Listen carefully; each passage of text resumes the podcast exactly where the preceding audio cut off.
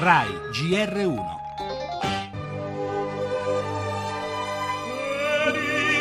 Partiamo dicendo grazie a tutte le lavoratrici e i lavoratori. Grazie al vostro sudore oggi l'Expo è una realtà. Non è ancora una scommessa vinta, abbiamo sei mesi per vincerla, ma è una scommessa che possiamo fare. Anche l'Expo per certi aspetti fa parte di questo paradosso dell'abbondanza. Si obbedisce alla cultura dello spreco. Facciamo in modo che sia occasione di un cambiamento di mentalità per globalizzare la solidarietà. C'è un'Italia che ha voglia di futuro, che vuole andare avanti, è l'Italia che crede in Expo, nelle opportunità che Expo porta per il Paese e non saranno certo alcune centinaia di violenti irresponsabili a rovinare questa festa. Siamo arrivati e c'era un bordello e tipo eravamo in mezzo al corteo, casino, hanno spaccato un po' di robe così. Perché? Perché è una protesta, nel senso.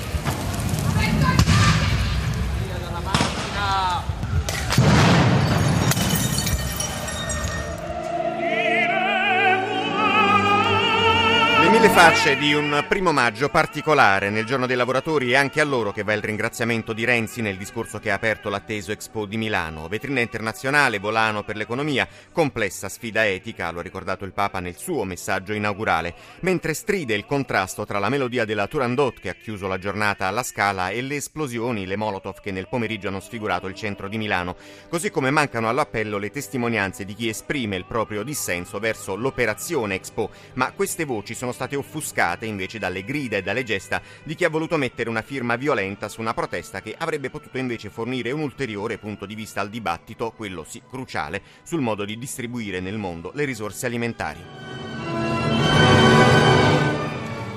Le altre notizie, primo maggio tra festa e polemiche, duro attacco dei sindacati al Jobs Act del governo non crea posti di lavoro e intacca i diritti dei lavoratori, hanno tuonato da Pozzallo, città scelta dai confederali perché simbolo del dramma immigrazione.